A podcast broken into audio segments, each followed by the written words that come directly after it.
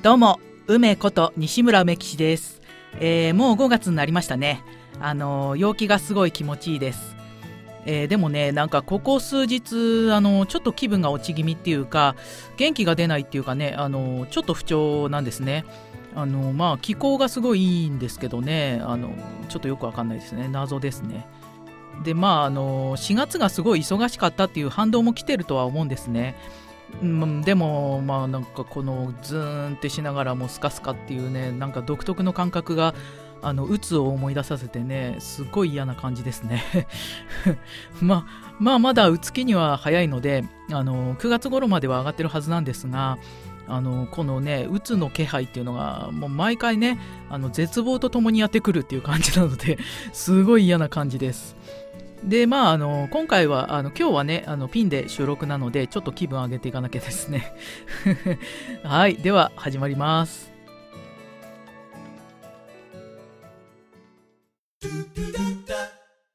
梅のラジオで引用遊び。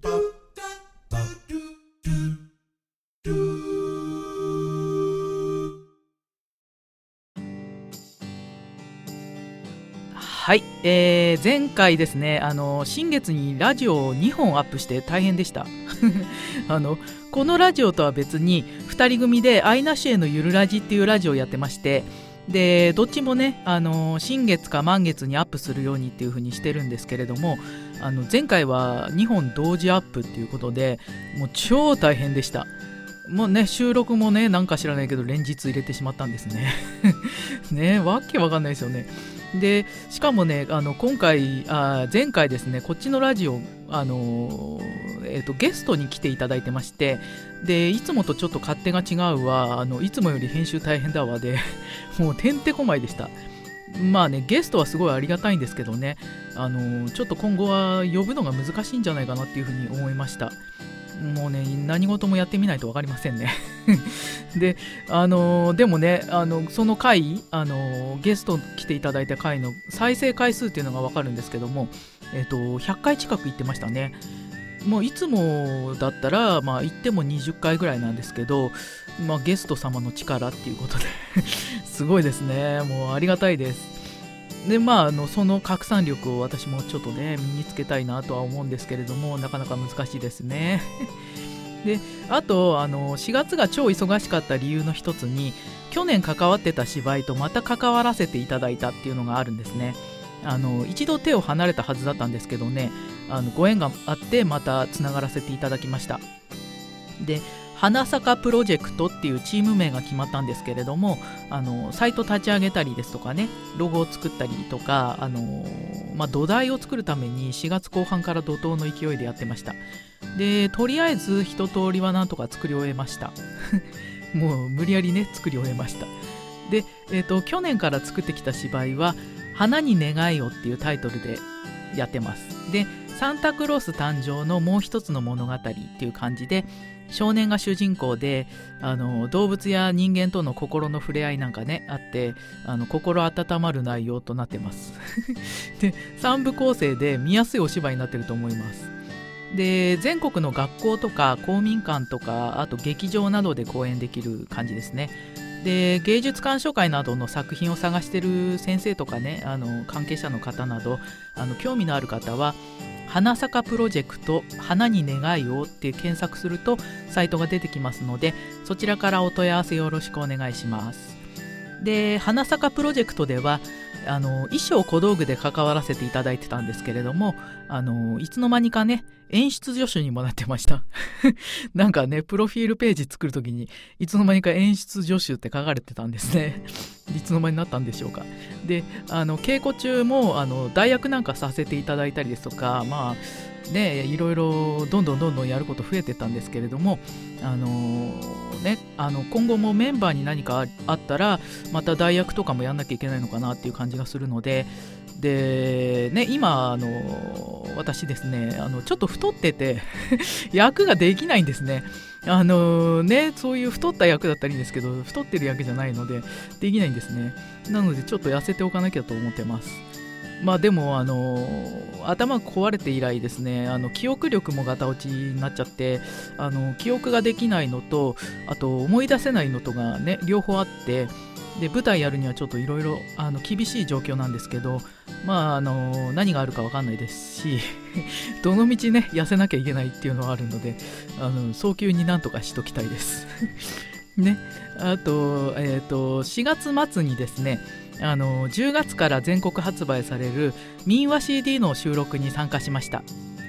でこれは日本民話シリーズボイスドラマ CD 第20弾島根県民民話島根県民話原作オリジナル脚本で「暴れ馬の神様修行」っていう作品であのこれはね全国の蔦屋とかでも販売される CD なんですけれどもあの日本民話シリーズっていうふうに検索するとサイトが出てきます。で右が右側の方にあのボタンがありますのであの上のボタンから CD が購入できます、えーと作品名が暴れ馬の神様修行であのお目当てアーティストっていうのがあるんですけどもそこに西村梅吉とあのひらがなで入れていただいて購入していただけると嬉しいです。ね。あのー、まあ、1枚、えーと、1500円であの10月に発売なんですけれどもあのもう予約は受付中なのでよろしくお願いします。で私ですねあの今回ジーヤっていう役で参加しました。えー、私ですね、何気に G さん得意なんですね。G さん、あのー、何回かやってるんですけども、あの芝居でね、別役みのるさんのアーブクタッタ、ニータッタっていうのがあったんですけども、あの10番、一番最後の G さんとかもやったやったんですね。その時もちょっとね、いろいろ工夫したりとかして楽しかったんですが、あの今回もいろいろ遊べたのですごい楽しかったです。で民話っていうのはあの登場人物が動物だったりしますよね。で今回もあのキャストが馬牛じいや語り部っていう感じで もうね台本見た時テンション上がっちゃいました。いやもうねやっぱ民話最高でですよね。民話最高って感じで。あの馬とか牛とかっていうのはなかなかできないですよ。もうねあの民話でもなければなかなか馬牛っていうキャスティング ないと思うのですっごいテンション上がりました。でねあの私はねあの馬でも牛でもなくジーヤっていう役だったんですけれどもあのこれはあの人間ではなくて1,000人とかあの1,000人とか長老みたいな感じであの思いっきりねデフォルメして演じるのがすごい楽しかったです。で収録もものすごく勉強になったしあのものすごく楽しかったし また参加できたらなっていうふうに思ってます。で参加者のみんなの声っていうのがすんごい綺麗でまあ当たり前なんですけれどもやっぱねあの声に関わるんだったらもっと声を磨かなきゃなっていうふうに改めて思いましたでなんで透明感のある声であることが大事なのかっていうと、あのー、収録にね参加してすっごい改めてはっきり分かったんですけれどもあの透明感のある芝居をマイクに乗せるには透明感のある声の方がいいんです。単純にね、うん、で声だけでも芝居だけでもなくて両方あることでより伝わるっていうことです。あのー、今の私がね、まあ、いくらやってもあの声ができてる人にはかなわないっていうことなんですね。もうね、ほんと声を磨かなきゃと思います。ね、これあ、あのー、ね、本当に声磨かなきゃと、もう大なんか大事なことなんですよ、2回言いますけど、3回言いますけど、声磨かなきゃです。で、あのー、帰ってきてからあの以前撮った自分のボイスサンプルを聞き直してみましたで前回のと前々回のとで、えーと、半年ぐらい間が空いてるんですけれどもあのかなりね声が変わってました。で前々回のはあのまだ声に関して動き始めて間もない頃だったんですけれどもあの元気とかね勢いとか全然なくてね声がもうヘロヘロでもうスッカスカでヨレヨレって感じで もうこれででもねそれ撮った時はそれが限界っていうかあの最大値で撮ってるんですね。だからすごい弱ってたんだなと思います。であのその後ですね前回のはそれから半年後だったんですけれどもまあかなり声が改善されてました。で毎月朗読とかラジオとか何かしら声を使ってきたのが良かったみたいです。まあねやっぱ声使うのってすっごい大事だなと思いました。でそれからまた半年ぐらい経つのでまたボイスサンプル取り直そうかなと思ってます。でね今日あのラジオ撮りが終わった後にあの時間あったら撮っちゃおうかななんて思ってるんですけども 時間あんのかって感じで 一発 OK かみたいな感じです。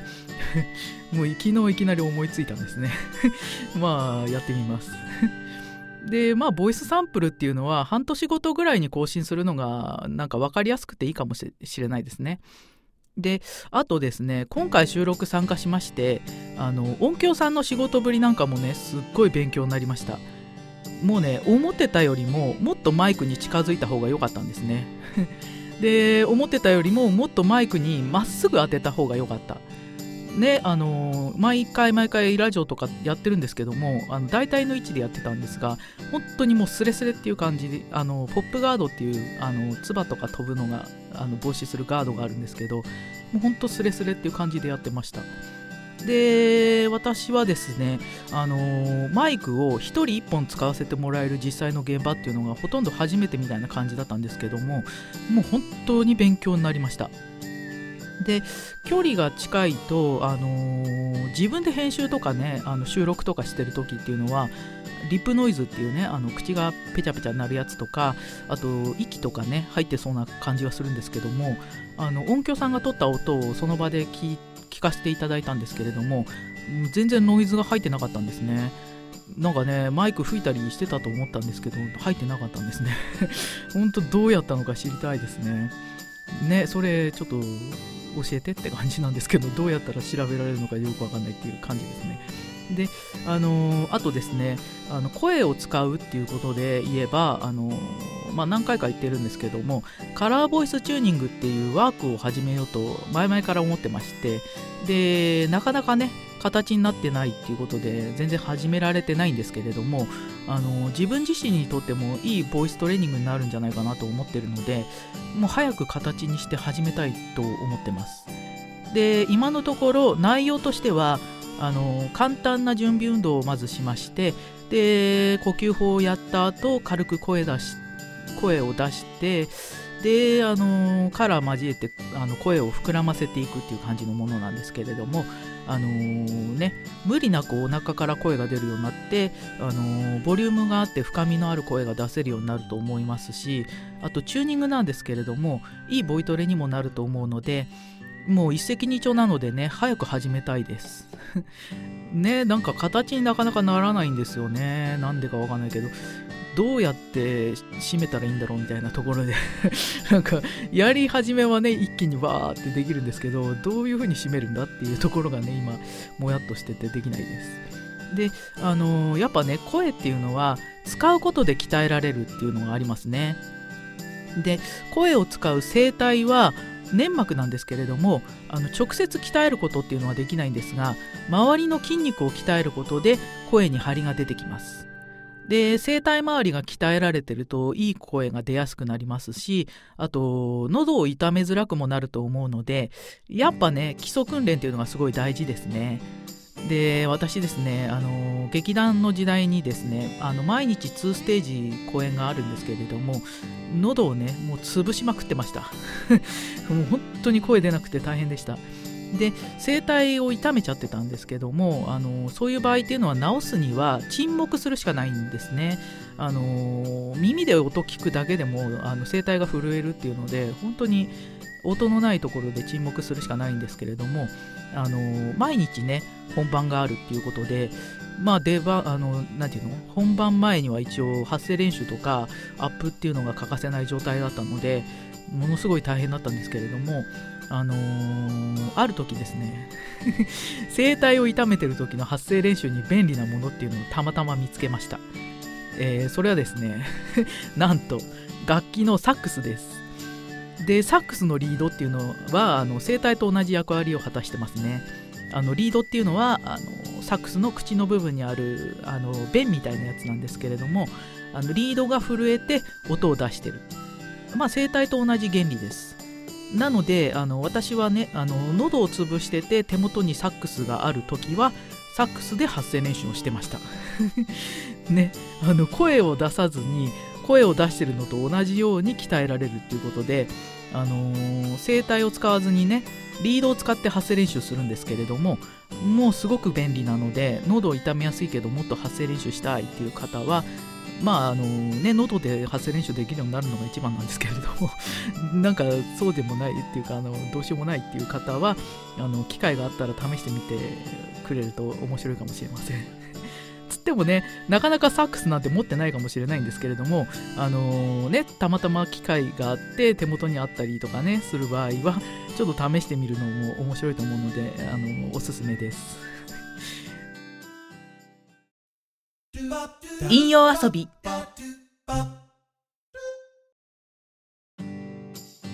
あとですねいい声を出すには緩めるっていうこともすごい大事ですね。あの鍛えるだけでなくいい感じに緩んだ時に響きのあるいい声が出るんだと思います。でそれっていうのはやっぱりあのバランスなのかなって思いますね。あの呼吸と体と声帯のバランス。まあ、あとあの精神状態っていうのもすごい大事です。で呼吸がたっぷりでゆとりとボリュームがあってあのあとボリュームっていうのは、えーと、声の大きさっていうよりは深みの方なんですけれどもであの響きのあるね柔らかくて透明な声っていうのが出るようになりたいです。ちょっと注文多いですけどねそういう感じの声が出るようになりたいです。でそのためには元気もすごい必要です。えーと、体力や気力っていうのはそのまま声に出ますね。あの疲れてたりとか弱ってたりすると声も弱くなってしまう。でただねあの強く張り上げてもいい声っていうのは出ないんですけれども、あのー、元気があった方が声は響きやすいです。まああの生命力ですね。生命力がある方がいい。あのうつとかねそうとかあってかなり悩みがあるんですけれどもあのできるだけ生命力は高めておきたいです。ねほんとうつの時とか生命力なくなっちゃうんですけどもまあなんとかねあの 基礎体力じゃないけどあのベースをちょっと上げていかなきゃいけないのかなと思ってます。であとあの今回収録に参加するにあたってすんごく気をつけたというか心がけたことがあります。それは、えー、と言葉を立てること。あの普段の芝居ではありえないくらい思いっきり言葉立てて演じました。でまあそれでもねまだまだ足りないんだと思うんですね。あのもっとね極端でもいいんだと思います。で今回の作品はあの子供向けだったんですけれどもあの子供向けであればあるほど言葉を立てることがすっごい大事だと感じました。自然にね芝居しながらも思いっきり言葉を立てるっていう、あのー、ゆっくりはっきりたっぷりっていうやつですね。あのもう収録中すっごい汗だくになりました。で私があの勝手に師匠と呼ばせていただいてる声の世界の大先輩っていうのがいるんですけれどもあの子供向けアニメの方がエネルギー使うっていうふうにその人も言ってました。本当にそうですね。思ってた以上にです。あのどれだけ汗だくになっても足りないって感じですね。あの本当に伝えるっていうことはエネルギー使うと思います。でもあのこれが自然にできるようになればもっともっと幅が広がるっていう気がするのでであのもっとねあの声に透明感が出てくれば、えーと、さらにスムーズにあの繊細に伝わるっていうあのスムーズにっていうのがねやっぱ重要だと思うんですけども繊細に伝わりますね。でそっちの方がワクワクしますよね。あのやることたくさんあるんですけれどもあの一つ一つねクリアしてそういう風になりたいなっていう風に思ってます。であとですねあのー、今回一緒に収録参加した皆さんの声があの透明感はあるわ。綺麗だわ。繊細だわ。はっきりしてるわ。であとねあのみんな若いし可愛いし将来性がもうたっぷりって感じで。あの後からですねちょっとネガティブが襲ってきました。でもう私あのダメダメじゃんみたいな感じでなんかざわざわざわざわきましたね。ででもあのそうじゃないっていうふうに分かってるのであの受けもせずに流しました。受けもせずに流しました。で観察してる客観的な自分っていうのがいると楽ですね。あの芝居やる人だったら必ずいると思うんですけれどもあの外から眺めてるような自分です。で私はあのビパッサナ瞑想っていう観察する瞑想もやってたので身についてるんですけれどもあのこういうねあのネガティブが襲ってきた時なんかにネガティブが襲ってきてるなっていうこととかあとそうではないっていうふうに分かってることとかあとその裏にあるものなんかに気づきやすいです。で今回のはあのー、ね私の中に焦りとか不安があったっていうのが分かったんですね。で必要なのに足りてないっていうふうに思ってるものですとかあと失った時間とかね。あと技術も失いましたね。あとまあ今のコンディションもうあの鬱だったりそうだったり乱れまくってるっていうコンディションとかね。そういうのに反応したんだと思います。でまあやることはたくさんあるんですけれども焦っても仕方ないですし今の自分から始めるしかないんですねなので、まあ、自分のペースで行くしかないっていうことで、えーと、ゆるゆるねあの力入れないでなるべくゆるい感じでゆるすぎてもダメなんですけど、まあ、ちょっと緩めの感じでしっかりと着々着々と行くしかないっていう感じですね。はいであとですねそうではないっていうふうに分かってるっていうのがすごい大事ですね。あのー、今回の私の場合だと自分ダメダメじゃんっていうやつなんですけれどもあの私はねそんなことないっていうふうに分かってるので流せました。まあダメダメじゃないっていうふうに分かってる。あのー、いいところを分かってるっていうよりはあのダメじゃないっていうふうに分かってるっていう感じなんですけれどもあの自分に対してね許してる部分があれば流すことができると思います。でダメじゃないっていうのはあの前回も喋ったと思うんですけれども前々回か喋ったと思うんですけどももうみんな共通なんですね。あの誰もダメなやつなんかいないんです。まあでもダメだと思われてる人っていうのはいるんですけども まあダメじゃないんですよね本当はね。で自分ダメだって思ってるとしたらそれは思い込みだと思います。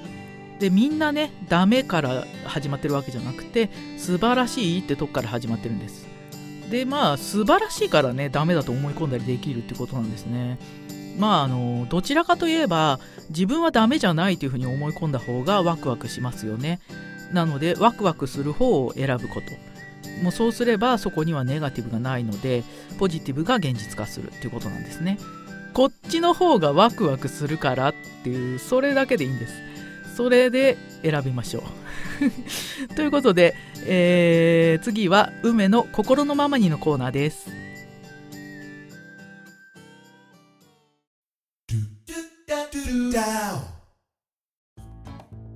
はい、えー、梅の心のままにのコーナーです。えー、今回はですねあのコラムみたいなやつはなしで詩の朗読だけやってみようと思います。でちょっとねあのいつもあのジョバンニの声でやってるんですけれどもちょっとあの別のね声でもやってみようかなと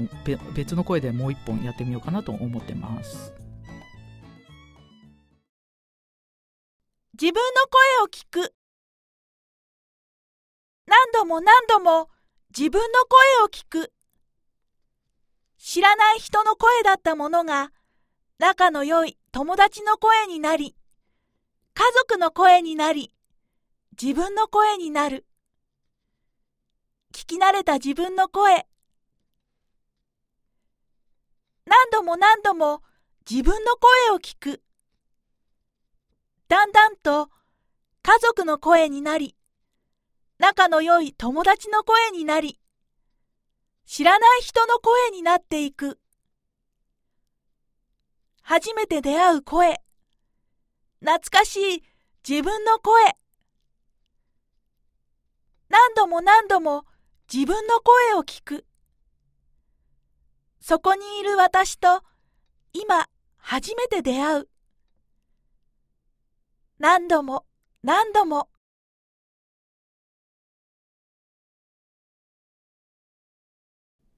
心を語る。溢れるものを声にして、一つ一つ丁寧に磨いていく。声にならないものも声にして語っていく。そこにあるものを一つ一つ丁寧に磨いていく。霞のようなものからきらめきを取り出し声にしていく大切に大切にそこに表していくするとそこに私の心が現れているむき出しの心が丁寧に磨かれ一つ一つ大切な声になっていく。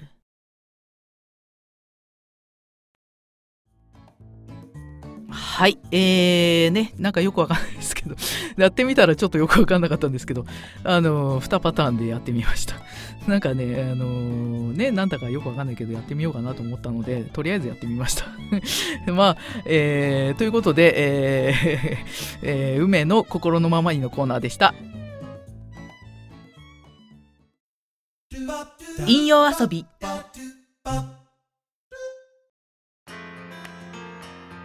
はい。ではエンディングです。えー、ね、今回はあの声に関しての話が多かったですね。あのー、ね、私もどんどんいろいろやらなきゃなっていうふうに課題が盛りだくさんなんですけれども、声を使う人たちに何かしら参考になればいいなっていうふうに思います。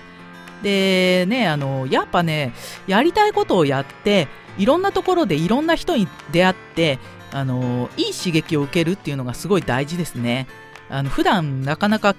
普段なかなか気づかない部分だったりですとかあと今の自分の立ち位置だったりとかが分かります。でとてもねワクワクするっていうのがありますね。あの何、ー、て言うのかな。あの私もこの世界で生きてるんだみたいな。あのねやっぱ声と芝居ですね。あの 私は声と芝居の世界で生きていきます。もうね本当ねそれがすごいワクワクしますね。あのみんな声を使ってる人たちっていうのが集まってる現場に行くとすごくいい刺激があの受けることができます。であの以前あのちょっとあのえっ、と演出家の方のイベントであの何でしたっけ？絵本のイベントがあったんですけどもそこであのギター弾いてた人がすっごい個性的で面白かったんですねなのでまあ一人でもなんかあの形になるっていうか、あのー、個性がすごい際立ってたのでなんか私一人でも一つの商品として何かに成り立ってればいいなっていうふうに思います。まあ今のところ全然何にもなってないと思うんですけども、まあそこら辺はね、あの今後どんどんどんどんね、形になっていけたらなというふうに思ってます。で、次回以降に関してなんですけれども、あのー、前回ね、あのゆるラジと重なっちゃってあの新月に2つラジオをアップして超大変だったのであのピンの方は満月をメインに配信できたらと思ってます。でゆるラジはあのね次いつかわかんないですけども あの一応新月がメインで配信する予定です。はい。ということで、え、今回もありがとうございました、え、次回もまた聞いていただければと思います。ではでは。